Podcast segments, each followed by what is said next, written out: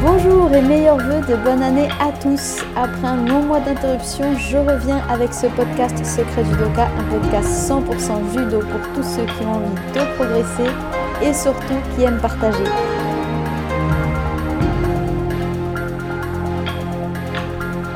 Aujourd'hui, un sujet idéal pour les débuts d'année, ces moments propices pour faire des bilans, pour porter un nouveau regard sur l'avenir. Je vous propose de découvrir combien le calendrier peut être un outil extrêmement utile pour les judokas, quel que soit votre niveau ou votre style de pratique. Vous allez pouvoir tester tout de suite l'un des nombreux conseils que je vais partager avec vous maintenant. Et si ça vous aide réellement sur les tatamis, alors s'il vous plaît, partagez le lien de ce podcast pour le faire découvrir au plus grand nombre. Et pour rappel, n'oubliez pas que tous les épisodes sont retranscrits sous forme d'articles pour que ce soit facile de lire ce contenu plutôt que de l'écouter si vous préférez.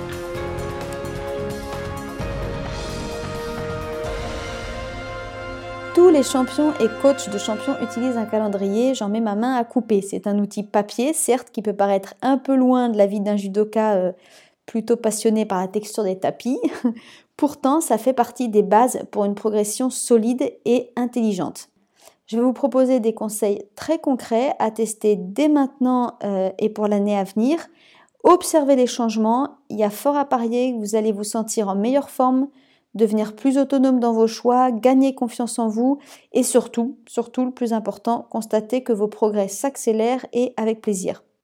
Donc je vais d'abord vous présenter le fonctionnement général de ce que j'appelle donc un calendrier pour le judo, avec les nuances importantes à connaître, et ensuite on verra trois grands domaines dans lesquels le calendrier est un outil super efficace. On parlera de tout ce qui est perte de poids, que ce soit pour les compétiteurs ou pour une remise en forme générale, de tout ce qui est progression avec objectif, moyen, résultat, et enfin de tout ce qui est lié à la confiance en soi.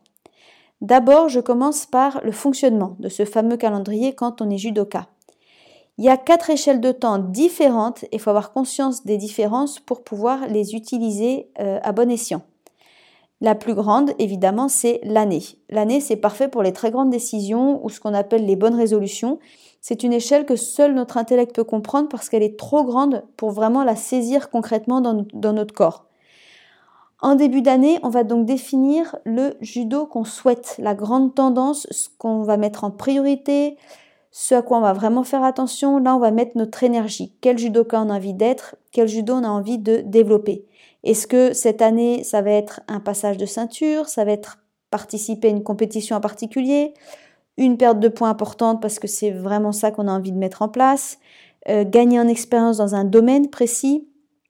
Voilà, la question c'est quelle année vous avez envie de passer, vers quel judo vous voulez vous diriger, avancer? C'est une question super importante parce que c'est une question de fond qui va guider ensuite toute l'année. Bien sûr, il y a mille réponses possibles. C'est pas forcément le passage d'une ceinture ou un objectif de compétiteur. Je vous donne quelques exemples pour vous montrer la variété d'objectifs ou de thèmes qu'on peut choisir. Euh, durant ces dernières années, euh, la toute première fois que je pouvais partir en stage au Japon, ça a été mon thème de l'année. Euh, je voulais que ma préparation à ce voyage et même ce que j'allais en faire au retour soit vraiment ma priorité, soit là où j'allais mettre toute mon énergie. C'est ce que je voulais bien faire, euh, ne surtout pas passer à côté. Il y a eu pas mal d'autres choses, bien sûr, dans mon année de judo, heureusement même. Ça n'a pas du tout empêché, mais ça, c'était vraiment ce dont je voulais prendre soin. Il y a une autre année, autre exemple, euh, puisque je déménageais et que je changeais de club, je me suis retrouvée un peu entre septembre et décembre. J'ai bien vu que j'avais un peu perdu tous mes repères. Tout était très différent. Je connaissais absolument personne. C'était pas du tout le même style de cours. Euh, les, les, gens du club n'avaient même pas forcément le même âge que moi. Enfin, c'était vraiment un début d'année compliqué. Et du coup, j'ai choisi euh, début janvier pour mon thème de l'année à venir. J'ai décidé de me concentrer sur mon intégration dans ce club. C'est-à-dire que j'allais prendre du temps. J'ai décidé de prendre du temps pour mieux connaître les gens, accepter que mes efforts allaient porter sur euh, la timidité ou sur la façon de connaître les autres, donner du temps de bénévolat pour me sentir bien dans ce nouvel environnement, etc. Donc c'était vraiment pour le coup un thème très axé euh, judo plaisir. Encore une fois, j'ai pu faire plein d'autres choses en judo, évidemment et heureusement, mais cet aspect-là précisément, j'estimais que c'était celui qui méritait ma concentration et c'est ce que j'avais décidé. Euh, si vous êtes blessé, votre thème de l'année peut tout à fait être de vous requinquer, vous remettre en bonne forme ou travailler d'autres aspects qui ne sollicitent pas vos blessures, votre blessure, etc. Donc c'est vraiment très très varié. C'est une question de fond qui est propre à chacun et qui aide vraiment à avancer dans son judo. Voilà, vous l'avez compris, votre calendrier, quand il est tout neuf en début d'année, vous devez lui donner une couleur, une couleur générale. Alors cet exercice, il a deux avantages majeurs. D'abord, il permet d'augmenter notre satisfaction. Lorsqu'on ne prend pas ce temps de définir clairement avec des mots une grande tendance, on fait plein de choses, mais malheureusement, on a tendance à voir uniquement tout ce qui n'est pas fait à fond, tout ce qui nous manque, tout ce qu'on n'a pas eu le temps de faire. Avec le calendrier et cette vision annuelle, on va continuer à faire plein de choses, mais cette fois-ci, notre esprit va surtout voir qu'on avance sur le thème qu'on a choisi, et toutes les autres choses vont apparaître comme des bonus, comme des, temps mieux. Donc ça change vraiment la vision de l'année. Le deuxième avantage majeur, c'est que ce calendrier va nous aider lorsqu'on aura des choix à faire. Dès qu'un dilemme va apparaître, on va tout de suite se souvenir du thème ou de son objectif prioritaire pour l'année, et du coup la décision va apparaître beaucoup plus facilement soit pour servir son objectif annuel, soit au contraire, on réalise que notre objectif annuel avance super bien et qu'on peut se permettre de choisir autre chose pour cette fois-là. Pour vous donner encore un exemple, euh, cette fameuse année où j'avais pour thème de m'intégrer dans ce nouveau club, euh, je m'étais mise dans l'équipe d'organisation des tournois pour les enfants le week-end et j'aimais vraiment beaucoup ça, c'était super, ça me faisait découvrir euh, déjà plein de choses au niveau organisation, mais aussi rencontrer plein de gens, vraiment plus ça allait, plus je prenais plaisir à, participer à, à ces week-ends de tournois d'enfants. Et un jour, il y a des collègues de bureau qui m'ont proposé euh, ben, un week-end qui tombait pile sur un tournoi. Et vraiment, j'étais dans un dilemme. Je n'avais pas du tout envie de dire non ni à l'un ni à l'autre. Euh, j'étais vraiment embêtée sur le choix. Et grâce à la définition de mon thème, je me suis rappelé donc en début d'année, j'avais décidé de m'intégrer dans ce club.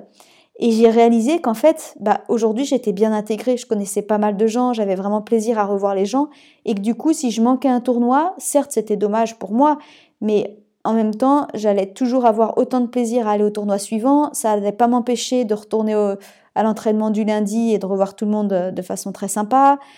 Et c'est comme ça que ça m'a vraiment facilité ma décision. J'ai dit, bon, bah, pour cette fois-là, ok, je vais avec mes, collègues de bureau.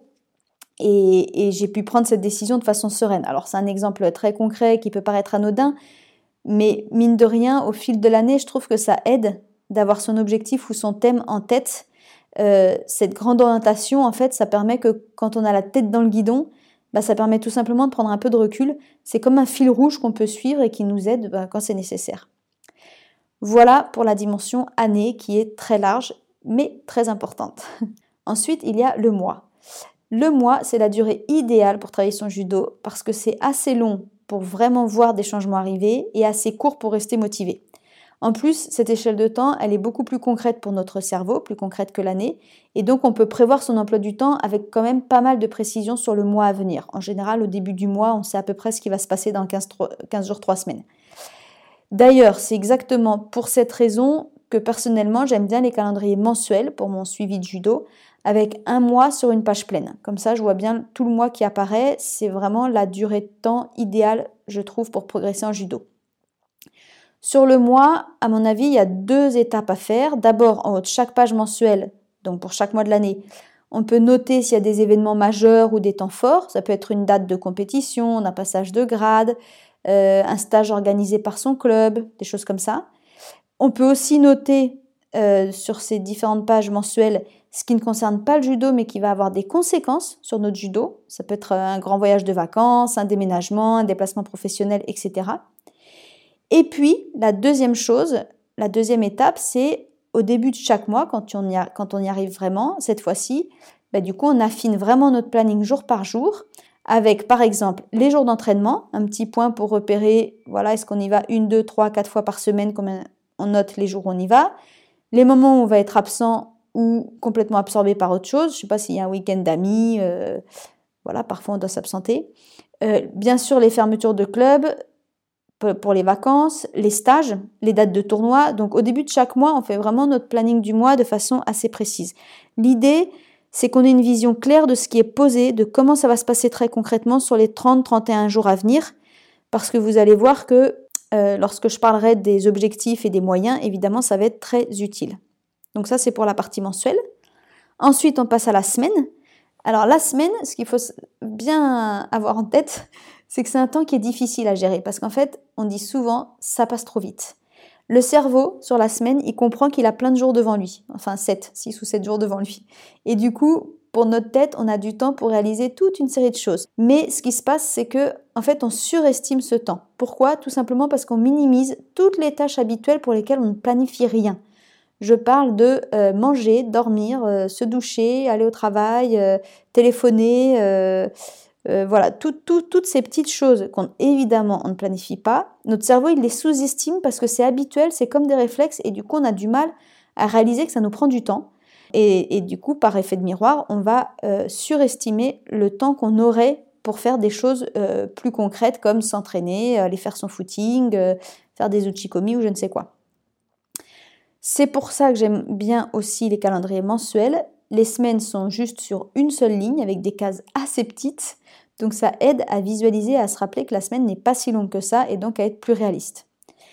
Cette durée, ce laps de temps semaine, c'est la durée idéale pour les moyens mis en place. Le mois, c'était idéal pour mesurer des résultats. D'accord? On a vu, c'est assez long pour constater vraiment une évolution, mais pas trop long pour rester motivé. Donc ça, c'est le mois, c'est pour les résultats. La semaine, c'est parfait pour organiser des moyens. En fait, c'est un laps de temps au sein duquel on va pouvoir s'ajuster et s'adapter, échanger un jour contre un autre, placer un entraînement aujourd'hui plutôt que demain, réguler sa fatigue, récupérer d'un gros repas, récupérer d'une nuit courte, digérer une frustration ou un gros stress, ça c'est sur la semaine. Et enfin, pour finir, évidemment, on a la journée. Donc là, c'est la durée la plus courte et c'est une durée sur laquelle nos choix vont avoir énormément d'impact. Quand on dit tous ces proverbes, toutes ces citations qui disent c'est maintenant que ça commence, tout est dans le premier pas, ben en fait on se situe à une dimension journée. On est vraiment à cette échelle journée.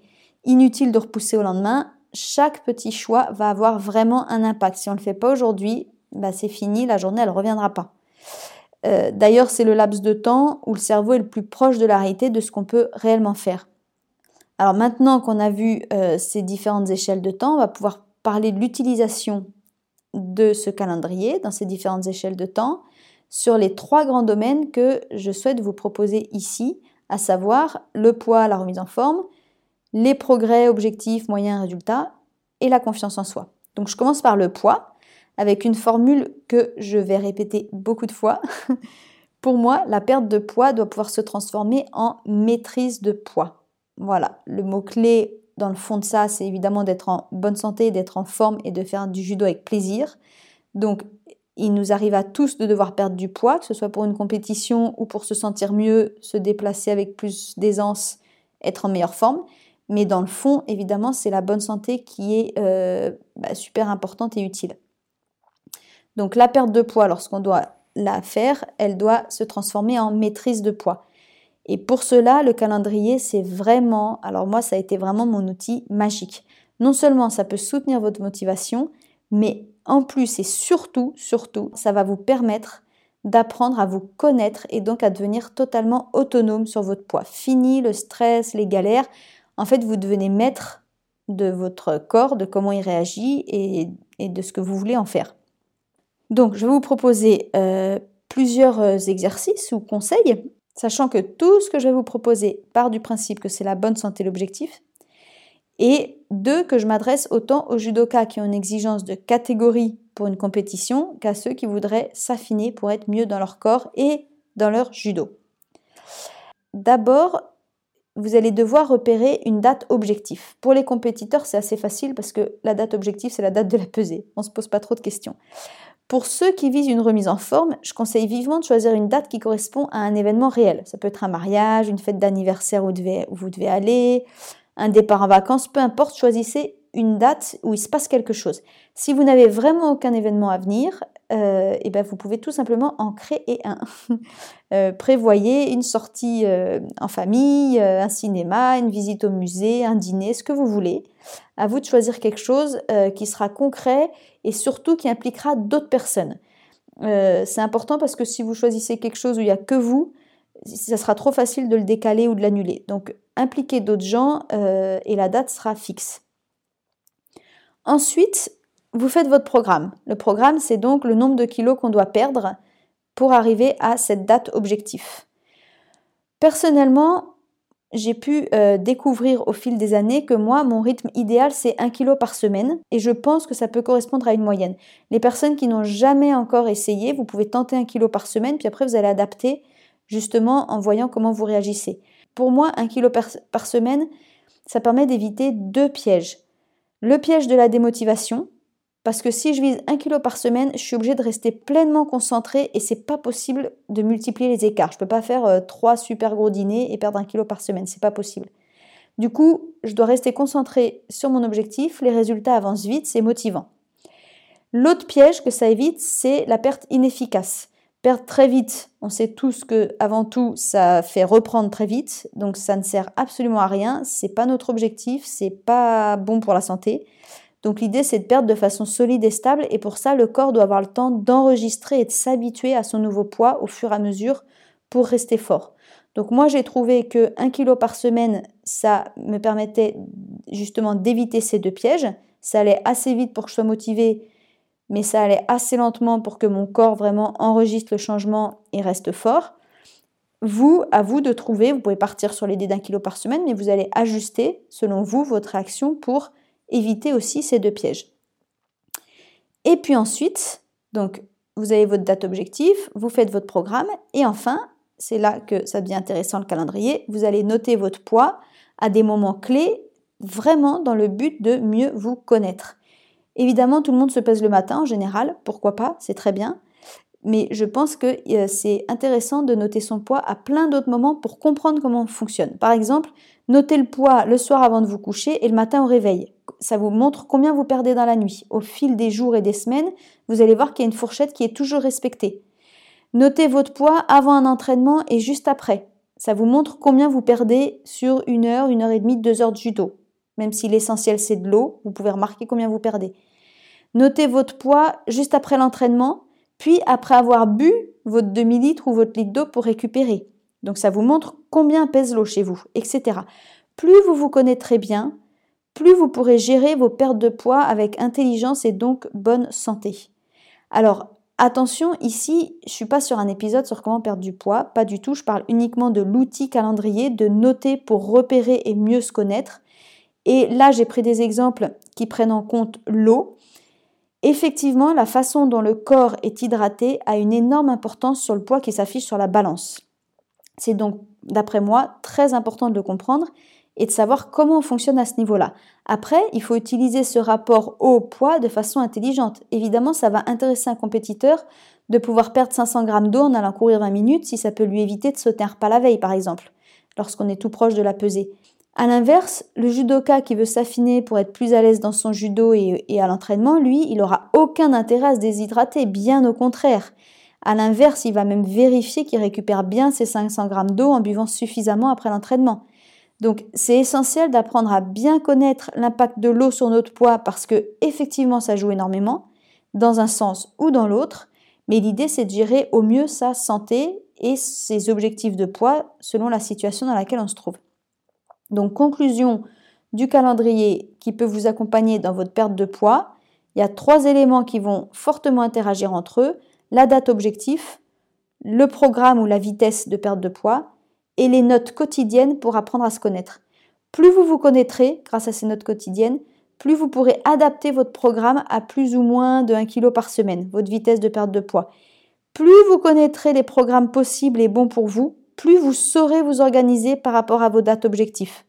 Moi, par exemple, ma compétition dans 3 semaines, évidemment, je pourrais décider de perdre 5 kg. Je l'ai déjà fait d'ailleurs en 3 semaines, mais franchement, je sais, maintenant que je me connais bien, je sais que c'est trop pour moi, ça va me fatiguer, je vais reprendre tout autant en 48 heures. Donc, vu l'enjeu de ce tournoi, ça n'a franchement aucun intérêt pour moi. Je préfère perdre juste les 500, 500 grammes et participer dans la catégorie du dessus. Simplement parce que je me connais bien, je sais comment je fonctionne et je sais que c'est la meilleure stratégie de loin pour mes, mes objectifs de long terme. Ça tombe bien, les objectifs de long terme, je les ai définis dans ma vision annuelle. je sais quelles sont mes priorités et ce sur quoi je veux me concentrer, ce que je veux viser. Donc je sais parfaitement que perdre 5 kilos pour descendre d'une catégorie, c'est vraiment pas pertinent pour la compète qu'il y a dans 3 semaines, et qu'à l'inverse, perdre mes 500 grammes, être en pleine forme euh, et participer à cette compète dans la catégorie dessus, ce sera parfait par rapport à l'année que j'ai décidé dans mon judo. Voilà. Alors passons au deuxième grand domaine pour lequel un calendrier peut vous être utile, les objectifs, moyens, résultats, bref, vos progrès. Alors, on est bien d'accord que établir des objectifs, ça permet de savoir où on va et donc d'y aller de manière bien plus efficace. Si vous visez le sommet de la montagne sans avoir repéré euh, aucun des meilleurs chemins, ni les refuges, ni les haltes, ni même estimé le temps de marche, alors oui, forcément, vous allez pouvoir peut-être arriver un jour, je ne sais pas, mais ce qui est sûr, c'est que vous allez rencontrer un paquet d'imprévus, vous risquez de vous décourager et vous allez mettre beaucoup plus de temps que vos collègues, par exemple, qui auraient pris un peu plus de temps au départ, qui auraient étudié leur parcours, qui auraient fait des choix en amont, pris des décisions sur la stratégie à adopter. Sans aucun doute, ils arriveront avant vous et surtout, probablement moins fatigués et plus satisfaits. Donc je vous propose de préparer ce sac de départ, d'étudier l'aventure dans laquelle vous voulez vous lancer. et pour ça, le calendrier va être utile. D'abord, évidemment, tout dans votre choix annuel, hein, on est toujours là-dedans, Fixez-vous chaque mois de 1 à 3 objectifs maximum sur les résultats que vous souhaitez atteindre.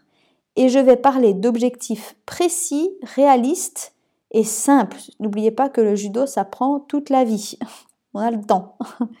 Donc, vous pouvez penser par exemple à des objectifs liés au kumikata, à vos déplacements, vos techniques, mais aussi pourquoi pas liés à votre mental, votre attitude, vos ressentis. Encore une fois, c'est très très large. Il y a beaucoup beaucoup de choses à explorer dans le judo.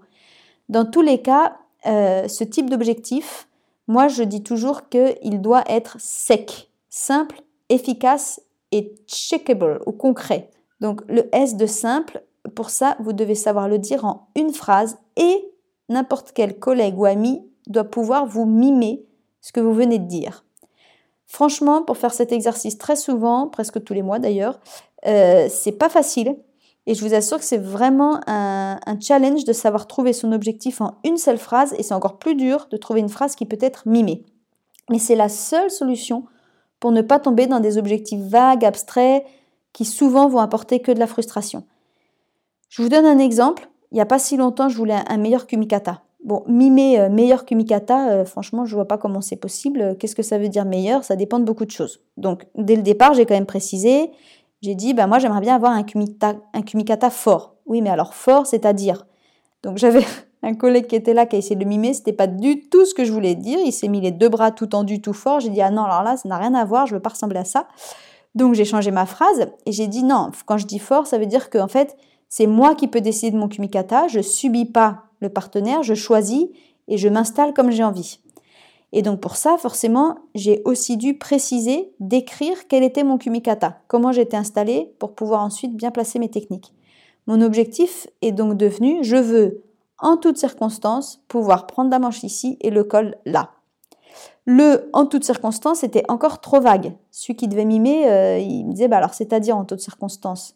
J'ai donc dû préciser deux situations qui m'embêtaient particulièrement. J'en ai choisi deux, parce que c'était vraiment les deux qui me venaient clairement à l'esprit. Et du coup, pour ce mois-là, j'avais ces deux objectifs très simples et très précis qui étaient un, je veux savoir libérer ma manche droite pour poser moi-même ma main, parce que j'ai une fille au judo qui, est la reine de me prendre ma manche, ça m'énerve. Et deux, je veux savoir sortir d'une garde haute de gaucher, parce que c'est aussi quelque chose voilà, avec, avec lequel j'ai du mal, pour pouvoir poser mes deux mains comme ça. Donc là, c'était très précis, et une personne extérieure pouvait le mimer. Donc l'idée, vous l'avez compris, c'est de ne pas chercher trop large, trop grand. On est sur des objectifs de un mois, donc forcément ça doit être simple, atteignable, réaliste. Le E dans sec, un objectif sec, c'est pour efficace. Efficace, c'est que ça doit répondre à un problème précis que vous allez résoudre grâce lorsque vous aurez atteint cet objectif. Donc vous savez exactement pourquoi vous visez cet objectif. Partir de ce qui nous gêne, c'est le meilleur moyen pour avancer avec satisfaction. Dans mon exemple, vous l'avez bien compris, j'ai pas eu à réfléchir bien longtemps pour trouver les partenaires qui m'embêtaient le plus en combat. C'était vraiment des problèmes que je rencontrais. C'était pas difficile de dire c'est ça que je veux travailler. Et enfin, le C, comme concret ou check, checkable. L'idée, c'est tout simplement de pouvoir répondre oui ou non lorsqu'on se demande si l'objectif est atteint. Pas besoin de disserter une heure, c'est concret. Sur le fameux calendrier, ce que j'aime bien faire, c'est écrire tout en bas de la page mensuelle mon objectif sous forme de question, du style est-ce que je me libère systématiquement de la manche pour poser ma bonne main au col? Point d'interrogation. J'aime bien ça parce que d'abord, la forme interrogative, ça met le cerveau dans une approche très concrète de terrain ou de tatami, si je puis dire. Et encore une fois, ça évite de disserter sur de la théorie. Et ensuite, j'aime bien écrire en bas de la page parce que ça me rappelle à tout moment que c'est bien à la fin du mois que je vais répondre à cette question et pas euh, tous les jours du mois. C'est vraiment à la fin du mois que je me poserai la question. Maintenant, on va déterminer les moyens. Justement, là, cette fois-ci, on va déterminer qu'est-ce qu'on va faire tous les jours du mois avant de se poser cette question. Une fois qu'on a notre, notre ou nos objectifs mensuels, évidemment, il faut déterminer des exercices et leur dose qu'on va s'imposer pour tenter d'atteindre cet objectif à la fin du mois. Ces moyens, c'est un peu une sorte de programme, mais le secret, c'est que ce programme, il ne contient aucune recherche de résultats. Vraiment, ça, c'est le, pour moi, c'est le secret pour jamais se décourager. Chaque chose en son temps, c'est la maxime magique. Il y a un temps pour se fixer des objectifs, auquel, début du mois. Il y a un temps pour travailler, chaque jour, nos 30 jours du mois. Et ensuite, il y a un temps pour évaluer.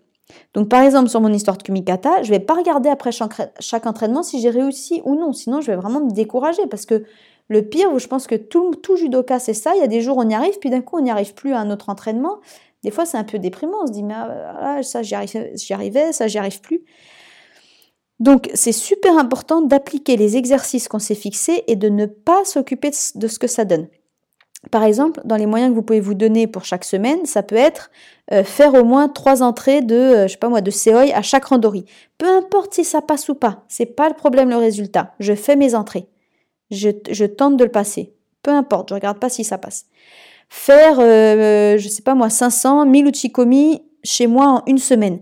Peu importe si je vois des changements sur le tapis à l'entraînement ou pas. Moi, je fais ce que je me suis dit. Ou encore, j'ai un autre exemple, si on n'aime pas trop le sol, Allez, je fais deux randonnées au sol à chaque cours, je me force à les faire, je reste pas sur le bord du tapis, et peu importe si je suis toujours sur le dos, peu importe si j'arrive à rien, si j'ai pas de technique, je fais mes deux randonnées, c'est ce que je me suis fixé comme exercice, je fais. On note au fur et à mesure ce qu'on applique en termes d'exercice qu'on s'est fixé pour la semaine. On vérifie qu'à la fin de la semaine, on a bien fait ce qu'on avait prévu. Et seulement à la fin du mois, donc après quatre semaines complètes, on regarde là où on en est et on répond à la question écrite en bas de la page. Dernier grand domaine où le calendrier peut vous être très utile, la confiance en soi. C'est bien souvent qu'on se sent insatisfait de son travail ou de ses résultats en judo. La bonne nouvelle, c'est que cette insatisfaction révèle le degré d'exigence qu'on a envers soi-même. À chaque fois que vous vous dites je suis nul, j'y arrive pas, ça marche pas, essayez de retourner la médaille pour voir quel degré d'exigence envers vous-même ça révèle. Déjà, ça, c'est une façon plus positive de se percevoir et ça sera plus facile d'avancer en fait en se voyant exigeant plutôt qu'en se voyant nul. Alors maintenant, à quoi va servir le calendrier là-dedans? On est bien d'accord que la confiance en soi, c'est une sensation interne. C'est pas quelque chose de vraiment mesurable objectivement et d'ailleurs, c'est très souvent déconnecté de la réalité. C'est bien ça le problème. On peut réussir euh, plein de choses et toujours se sentir moins bien que les autres parce que quand on manque de confiance en soi, en fait, on ne voit pas ses réussites ou plutôt on ne les ressent pas. On peut les voir à la limite intellectuellement, mais on ne les ressent pas. C'est comme si notre corps n'avait pas de capteur de satisfaction et que tout ce qui pouvait nous rendre fiers ou satisfaits d'un point de vue objectif glisse sans s'arrêter en nous. Quel dommage. et en revanche, tout ce qui pourrait être mieux, tout ce qu'on n'a pas, tout ce qu'on n'arrive pas, alors ça, tout ce qui nous plaît pas, ça, notre corps le dévore, il en mange, il en mange, il est très gourmand là-dessus, on en est très rempli.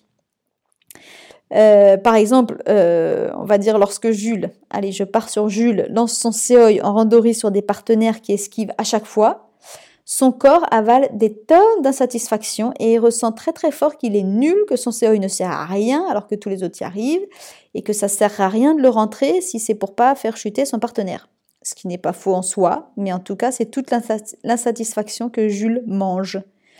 Donc c'est dur pour lui et il doit faire énormément d'efforts pour rester motivé et se convaincre qu'en travaillant, il y arrivera. Donc il peut, hein, on est des milliers de gens euh, sans confiance en nous à travailler et à y arriver, mais ça demande beaucoup d'efforts. À côté, Julie, n'est-ce pas, lance son séoï en randori sur des partenaires qui esquivent à chaque fois, mais elle, son corps avale tout le plaisir d'arriver à le rentrer au bon timing, elle est super fière d'en être arrivée là, Et l'esquive de ses partenaires glisse sur elle sans vraiment s'arrêter. C'est pas vraiment ça qu'elle voit. Elle est contente, elle a du plaisir, elle est super motivée. Et ce qu'elle voit, c'est que maintenant qu'elle a le bon timing, d'ici peu, probablement que cette technique sera efficace face à tous ses partenaires qu'elle pourra faire chuter. Donc du coup, elle continue de travailler, tout comme Jules, sauf que elle, elle est confiante en elle, elle a du plaisir et du coup, elle avance plus vite ou en tout cas avec moins d'efforts. Pas moins d'efforts physiques, hein, je parle de l'effort euh, mental et psychologique. Donc l'idée, vous l'avez compris, c'est que quand on ressemble à Jules, euh, on va avoir envie d'essayer de devenir Julie. Comment faire pour être comme elle? C'est là que le calendrier peut vraiment vous aider parce qu'il va vous permettre de faire évoluer votre regard sur vous-même et de petit à petit créer en vous ces capteurs de satisfaction. C'est le but, c'est de créer ces capteurs de satisfaction parce que oui, c'est possible de les créer. On n'est pas condamné à manquer de confiance en nous toute notre vie. Ça, c'est faux. Il y a plein d'outils pour créer de la confiance en soi. Alors, avec le calendrier, la première chose qu'on peut faire, c'est noter ses efforts chaque jour pour pouvoir remarquer au fil des semaines tout ce qu'on fait. Le propre des gens qui n'ont pas confiance en eux, c'est de ne même pas voir objectivement leurs propres qualités. À chaque entraînement, que ce soit au dojo, dans une salle de sport ou chez vous ou n'importe où, notez sur votre calendrier les points positifs de ce temps d'entraînement. C'est très important de noter ce qui est positif. Je vous donne un exemple qui m'est arrivé un paquet de fois. Euh, quoi noter quand on rentre d'un entraînement où honnêtement on n'a pas fait grand-chose? Je pense que c'est arrivé à tout le monde, on est fatigué, impossible de se motiver plus que ça, on laisse passer un randori sur deux, le peu qu'on fait ça sert à rien, on vise les petits poids légers pour pas trop se fatiguer. Alors là, c'est sûr que quand on rentre, on se dit j'ai rien fait, je suis nul, euh, je vois pas ce que je pourrais noter de positif. Eh bien, en fait, cette règle d'écrire uniquement ce qui est positif et d'avoir à l'écrire, parce qu'on a bien notre calendrier dans l'entrée sous les yeux, ça oblige à trouver des points positifs. Et moi, je sais que quand ça, ça m'arrive, bah, du coup, par exemple, il y a un point positif, objectivement, c'est que j'ai fait le déplacement, j'y suis allée. Je suis pas restée dans mon canapé à ne pas aller au dojo. Je suis allée au dojo. Et puis après, petit à petit, plus on éduque notre cerveau à trouver des points positifs, plus on en trouve. Alors évidemment, euh, ça change pas 100% son regard, on n'est pas très satisfait de sa séance quand même. L'idée, c'est pas de devenir super content quand on fait rien, hein, on est bien d'accord, c'est pas du tout ça. Mais disons que ça éduque notre esprit à pas toujours tout voir en gris et tout voir du mauvais côté. À chaque fois qu'on est en positif, on donne de la place pour une nouvelle journée, une nouvelle évolution vers le mieux. Alors qu'à chaque fois qu'on est bougon ou pas, pas bien ou pas content de soi, en fait, on bouche, on fait un bouchon, on bloque la possibilité de repartir mieux. Donc c'est quand même bien d'éduquer son cerveau vers le positif. Notez donc ces efforts, toujours en positif, et de temps à autre, regardez toutes les cases que vous avez remplies depuis des semaines pour franchement être fier de ce que vous avez fait, tout simplement. Régulièrement, relisez le début de votre calendrier, voire de vos calendriers des années précédentes, et de voir le chemin parcouru. On l'oublie totalement. Ça, c'est vraiment un gros travers de l'être humain, c'est qu'il oublie d'où il vient. Je vais oser vous faire une petite confidence, voilà, euh, parce que je pense que ça peut être utile pour tous ceux qui manquent de confiance en soi. Euh, il n'y a pas si longtemps que ça, j'ai ressorti l'un de mes tout premiers calendriers, c'était celui de 2015, il y a donc à peine 5 ans. Et je vois qu'à ce moment-là, c'était l'année de mes toutes premières compétitions, j'avais jamais fait de compétition de ma vie, donc 2015 c'était quand j'ai commencé. Et je m'aperçois en regardant dans mon calendrier et mes objectifs que tout mon travail à ce moment-là consistait, alors ne riez pas s'il vous plaît, mais consistait à essayer de m'échauffer avant la compétition sans avoir honte. J'avais ce gros problème, j'avais complètement oublié, mais quand j'ai commencé la compétition, j'avais cet énorme problème que lorsque j'arrivais, je me rappelle très bien que lorsque j'arrivais dans les gymnases et qu'il fallait s'échauffer au milieu de tout le monde, d'abord j'étais toute seule, je ne savais pas forcément comment m'échauffer, donc j'essayais de faire comme les autres, et j'avais l'impression que c'était écrit sur mon visage que j'étais nulle, que j'arriverais à rien, etc. Et du coup, en lisant mon calendrier, j'ai retrouvé tous les exercices que je mettais en place en termes de mental, de, de programmes concrets, d'échauffement concret. Je minutais mes exercices pour essayer de m'encadrer et de savoir ce que j'aurais à faire avant la compète, etc. Euh, et, c'est là que je me suis vraiment dit, c'est incroyable euh, de là où je vais quand je pense que c'était il y a à peine 5 ans, j'avais complètement oublié et franchement de relire ça, ça m'a fait un choc. Je me suis vraiment dit, je viens de très très loin et donc, voilà, en voyant ça, ben, honnêtement, je me suis dit, je suis quand même fière de, tout ce que j'ai fait en 5 ans. C'est totalement incroyable. Et je me dis aussi, mais du coup, ça veut dire que dans les 5 ans à venir, mais tout ce qui est possible, c'est totalement incroyable. Donc, moi, j'ai l'impression qu'il y a une vie entière qui est passée depuis cette époque-là. Je ne sais pas s'il y aura une vie entière qui va passer dans les cinq prochaines années. Mais voilà, je vous ai révélé ce petit exemple euh, qui est assez personnel, mais pour vraiment vous montrer que malgré les apparences, je vous assure qu'il y a vraiment plein plein de gens, on ne se rend pas compte. Personne ne devait savoir qu'à cette époque-là, c'était mon problème numéro un, cet échauffement avant les compètes. Euh, donc ça se voit pas sur le visage des autres. On a toujours l'impression qu'on est seul au monde à pas avoir confiance en soi. Et en fait, c'est pas du tout le cas. Donc les calendriers, ça sert à ça aussi, à réaliser d'où on vient et à pouvoir de temps en temps être fier de soi. Voilà. Donc pour résumer sur la confiance en soi et le calendrier, il y a deux points essentiels. Vous obligez à écrire, formuler et donc repérer le positif. C'est un excellent exercice pour le cerveau.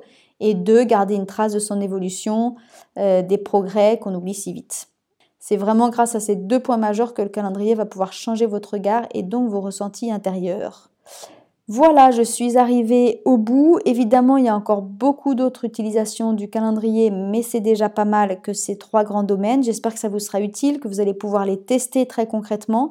N'hésitez vraiment pas à partager dans les commentaires la façon dont vous utilisez euh, peut-être un calendrier. Euh, peut-être qu'il y a d'autres façons de le faire. Vraiment, n'hésitez pas à réagir. C'est toujours avec plaisir et ça aidera tous ceux qui écoutent. Et je vous dis à très bientôt pour le prochain épisode. Je me répète encore et encore, pensez à partager ce podcast ou les articles autour de vous pour que d'autres judokas les découvrent. Plus il y a d'auditeurs, plus ça me motive à continuer. Euh, juste pour info, aujourd'hui il y a à peu près 150 judokas qui écoutent ce podcast, donc c'est vraiment super sympa, je suis très contente. Et j'ose l'objectif 2020 d'arriver d'ici le 31 décembre 2020 à 1000 auditeurs. Oui, je vise haut, mais il faut rêver haut dans la vie. Alors je compte vraiment sur votre aide pour le diffuser. Vous pouvez aussi noter 5 étoiles sur iTunes. C'est une très bonne façon de, le soutenir parce que ça va faire, le faire remonter dans les suggestions. Et à très vite pour le prochain épisode.